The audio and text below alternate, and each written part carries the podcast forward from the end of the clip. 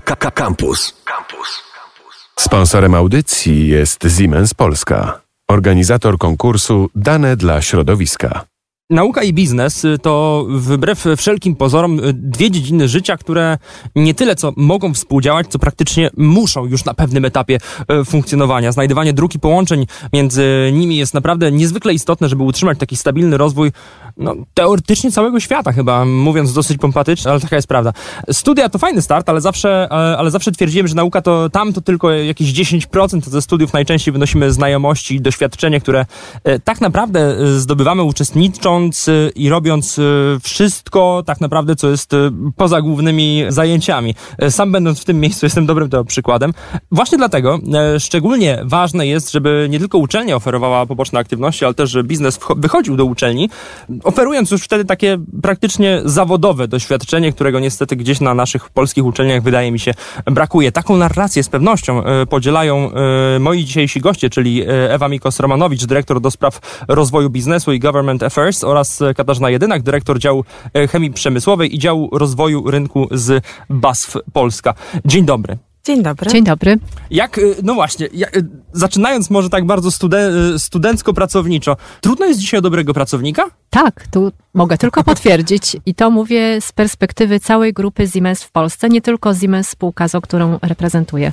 Wydaje mi się, że właśnie tak się mówi, że dzisiaj jest, że szczególnie dzisiaj jest bardzo trudno o takiego dobrego specjalistę. Też jestem w stanie to potwierdzić, że trudno jest o dobrego specjalistę, natomiast my w Polsce działamy od 30 lat jako BSF Polska i muszę powiedzieć, że udaje nam się wyszukiwać bardzo zdolnych, mądrych ludzi, e, też wśród grupy studentów, którzy na przykład odbywają u nas staże letnie i po tych stażach z nami zostają. E, wiadomo może dlaczego tak jest? Macie jakieś teorie? Dlaczego tak trudno o pracownika dzisiaj? Myślę, że to wynika z tego, że są trochę różne żeby nie powiedzieć światy, ale troszeczkę inaczej, innymi prawami i, i, treściami rządzą się uczelnie i świat edukacji, a troszeczkę w innym miejscu jest przemysł. Jakby całym tym wyzwaniem, które przed nami stoi, żeby zbliżyć te dwa światy, żeby ta rzeczywistość, z którą studenci y, spotykają się w trakcie edukacji na uczelni, w szkole, nawiązywała, czy była w miarę jak najbardziej zbliżona do tego, co później y, funkcjonuje w przemyśle. I tutaj też chciałam właśnie powiedzieć, że nie tylko szukamy tych świetnych specjalistów, ale bardzo intensywnie angażujemy się we współpracę z sektorem edukacji, po to, żeby mieć wpływ i przyczyniać się do tego, żeby ta różnica między tym światem przemysłu i światem edukacji po prostu znikała. No wiadomo, najlepiej, na, najlepiej dla e, pracodawcy, żeby studenci mieli 5 lat doświadczenia i najlepiej byli od razu po studiach. E, wy wychodzicie z takimi projektami, e, które takie doświadczenie pomagają zdobyć i pokazują jednocześnie, że e, to, że studiujemy wcale nie oznacza, że na studiowaniu musimy fizycznie zakończyć, ale możemy też robić coś, co się opłaca w ramach nauki. Ja mogę powiedzieć o takim jeszcze przykładzie zbliżania e, przemysłu do świata nauki. E, my jako firma BSF od sześciu lat realizujemy program wspólnie z Politechniką Warszawską. E, są to regularne zajęcia, które prowadzimy co tydzień. E, program się nazywa Zarządzanie biznesem technologicznym i podczas tych zajęć pracownicy naszej firmy regularnie co tydzień prowadzą zajęcia, na których mówią, jak wygląda właśnie przyszła praca w biznesie. I są to pracownicy z działu, nie wiem, PR, HR, działu rozwoju rynku i opowiadamy przyszłym studentom, jak wygląda praca w przemyśle. E, te zajęcia kończą się e, projektem, pracą projektową i najlepszych studentów zapraszamy na Assessment Center. Mhm. I mają później możliwość, ci oczywiście najlepsi, mają możliwość odbycia stażu w naszej firmie, czyli już fizycznie e, nabiorą tego doświadczenia, jak wygląda praca w przemyśle. I właśnie w ten sposób e, pokazujemy e, i przychodzimy do studentów, żeby im pokazać, jak wygląda ich przyszła praca, żeby, ta, żeby mieli takie namacalne wyobrażenie, jak będzie wyglądało ich przyszłe życie, jeżeli przyjdą do nas do pracy. To może ja zajawię jeszcze kolejne wejście i, i, i zapytam, czy to właśnie tego brakuje dzisiejszym uczelniom? Dokładnie tego brakuje uczelniom, ponieważ uczelnie czy programy e, edukacyjne są bardzo mocno e, teoretyczne.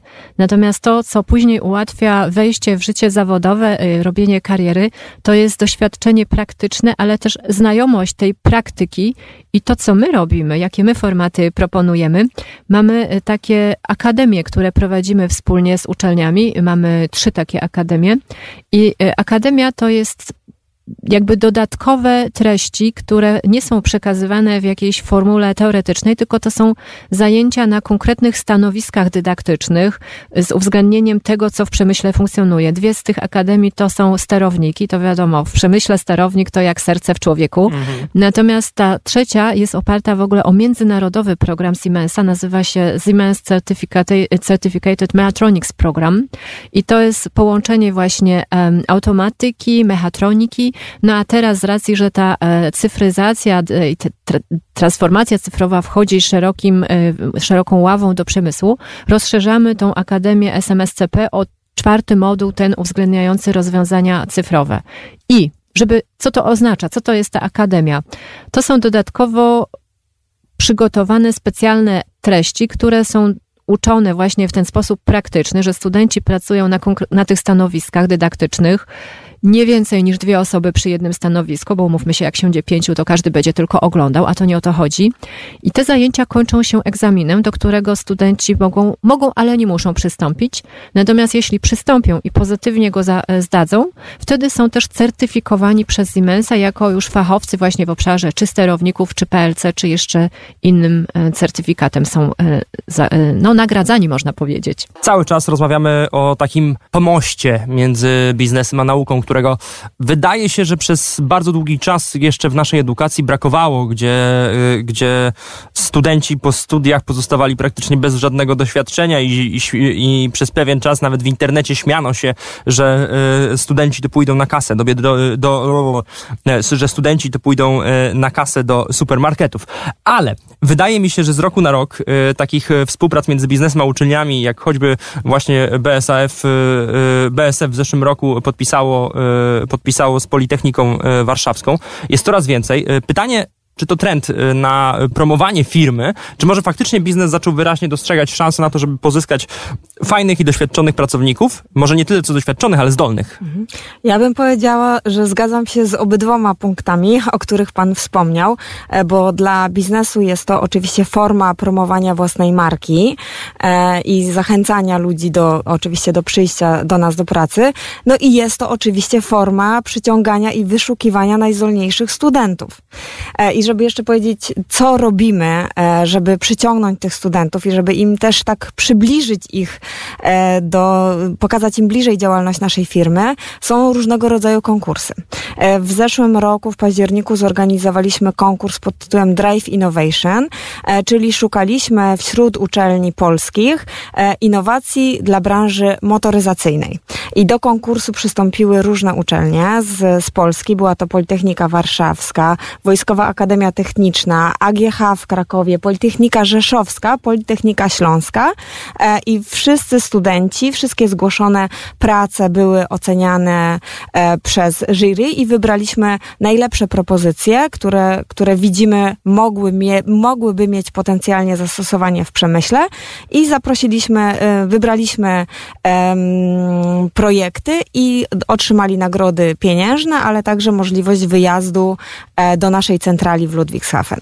Generalnie Siemens też organizuje konkursy i wiem, że to nie jest, y, że, że teraz ten obecny, który, którego zwycięzcy będą już niedługo, finaliści będą już niedługo wyłaniani. E, dostałem informację, że jeszcze, że jeszcze w marcu na pewno, na pewno ci finaliści się pojawią. E, I wiem że też, że to nie jest wasz pierwszy konkurs, który organizujecie w ten, ramach y, nauki. Tak, ten konkurs odbywa się już, konkurs Siemensa e, trwa już 26 lat. To już jest naprawdę, że tak powiem, bardzo długie, długa tradycja. Natomiast w tym roku po raz pierwszy jest to nowa formuła. To znaczy, poprosiliśmy po pierwsze o zgłaszanie prac zespołowych, czyli nie mamy już prac indywidualnych i te prace zespołowe mają odpowiedzieć e, swoją treścią na wyzwanie, które jest głównym mottem konkursu, a w tym roku tym mottem jest hasło dane dla środowiska. Chodzi nam tutaj o pokazanie, jak można wykorzystywać dane, jak je analizować, jak je zbierać, skąd je brać jak je modelować, bo wiadomo, na podstawie danych tworzy się też modele, symulacje, po to, żeby wszelkie procesy, które w przemyśle funkcjonują, były bardziej e, przyjazne środowisku, żeby oszczędzić czy surowce, czy energię, czy e, po prostu zwiększyć wydajność. Te wszystkie aspekty są kluczowe i właśnie temu służy konkurs. I korzystając z okazji, że mam takie duże grono słuchaczy, chciałabym powiedzieć, że finał odbywa się 31 marca.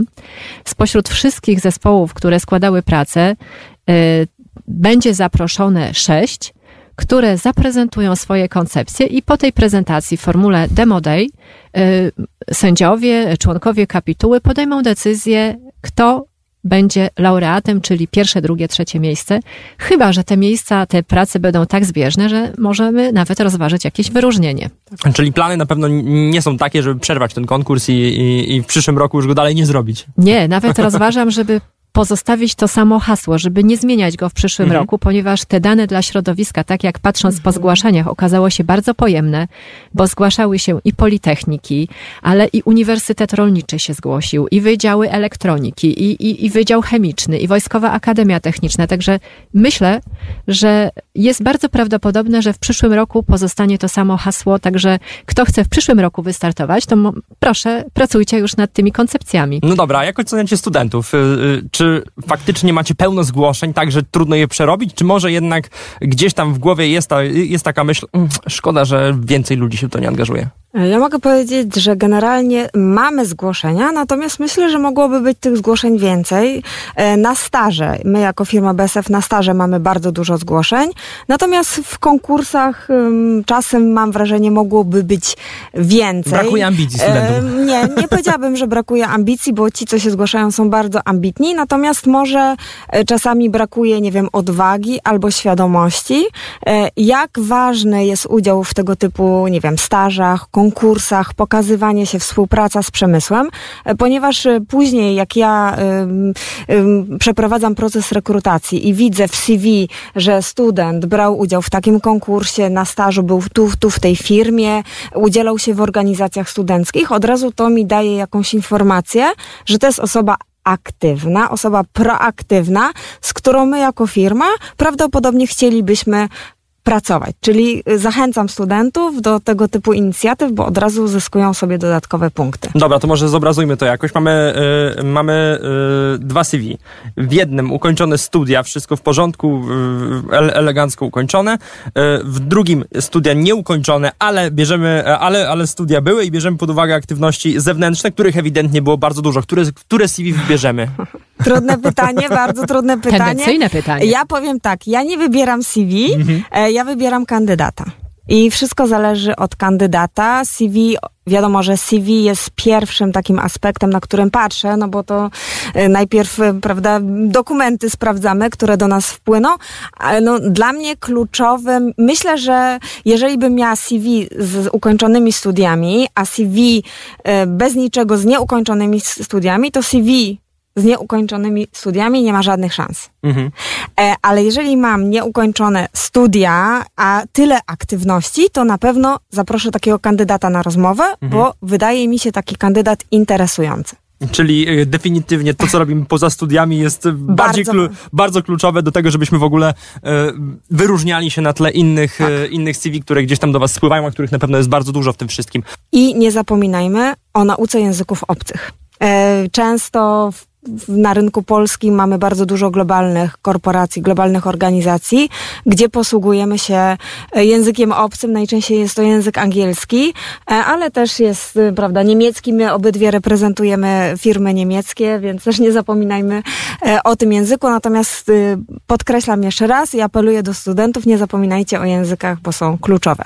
Ja się dołączę do tego apelu, dlatego że często zdarza się właśnie na uczelniach technicznych, że studenci skupiają się na tych y, treściach merytorycznych, myśląc o tym, że jak będę inżynierem, to to już wszystko załatwi. Ten język jest naprawdę potrzebny i chociażby po to, żeby móc korzystać z jakichś materiałów międzynarodowych, dostępnych instrukcji, dostępnych y, programów dalszego rozwoju, no to ten chociaż angielski, już nie mówię o wszelkich innych językach, ale chociaż ten angielski naprawdę musi być na wysokim poziomie. Czyli angielski, y, praktyka i czynności y, wszystkie pozastudyjne są naprawdę kluczowe w rekrutacji. Pamiętajcie o tym wszystkim. Fajnie, że biznes wychodzi, wychodzi do studentów z takimi inicjatywami. To wiem też doskonale, że, y, że również i wasze firmy wspierają sprzętowo uczelnie, które biorą udział w, w ogóle w, w edukacji przyszłych inżynierów i przyszłych licencjatów i magistrów. Zostajemy z, takim, z taką konkluzją chwilowo, żeby robić dużo na studiach, bo bez tego wasze CV nie będzie się wyróżniało spośród czegokolwiek innego. Również zachęcamy do tego bardzo gorąco, żebyście brali udział w konkursach, które biznes organizuje. Pamiętajcie też o tym, że to wszystko jest dla was i dla waszego dobra. Moimi gośćmi byli Ewa Mikos-Romanowicz, dyrektor do spraw rozwoju biznesu i government affairs oraz e, Katarzyna Jedynak, dyrektor działu chemii przemysłowej działu rozwoju rynku z BSF. Dziękuję bardzo serdecznie za tę rozmowę i, i co, życzę powodzenia w poszukiwaniu najlepszych studentów. Dziękujemy Dziękuję. i czekamy na studentów. I zapraszamy do konkursów. Sponsorem audycji jest Siemens Polska. Organizator konkursu Dane dla środowiska. Słuchaj Radio Campus, gdziekolwiek jesteś. Wejdź na www.radiocampus.fm.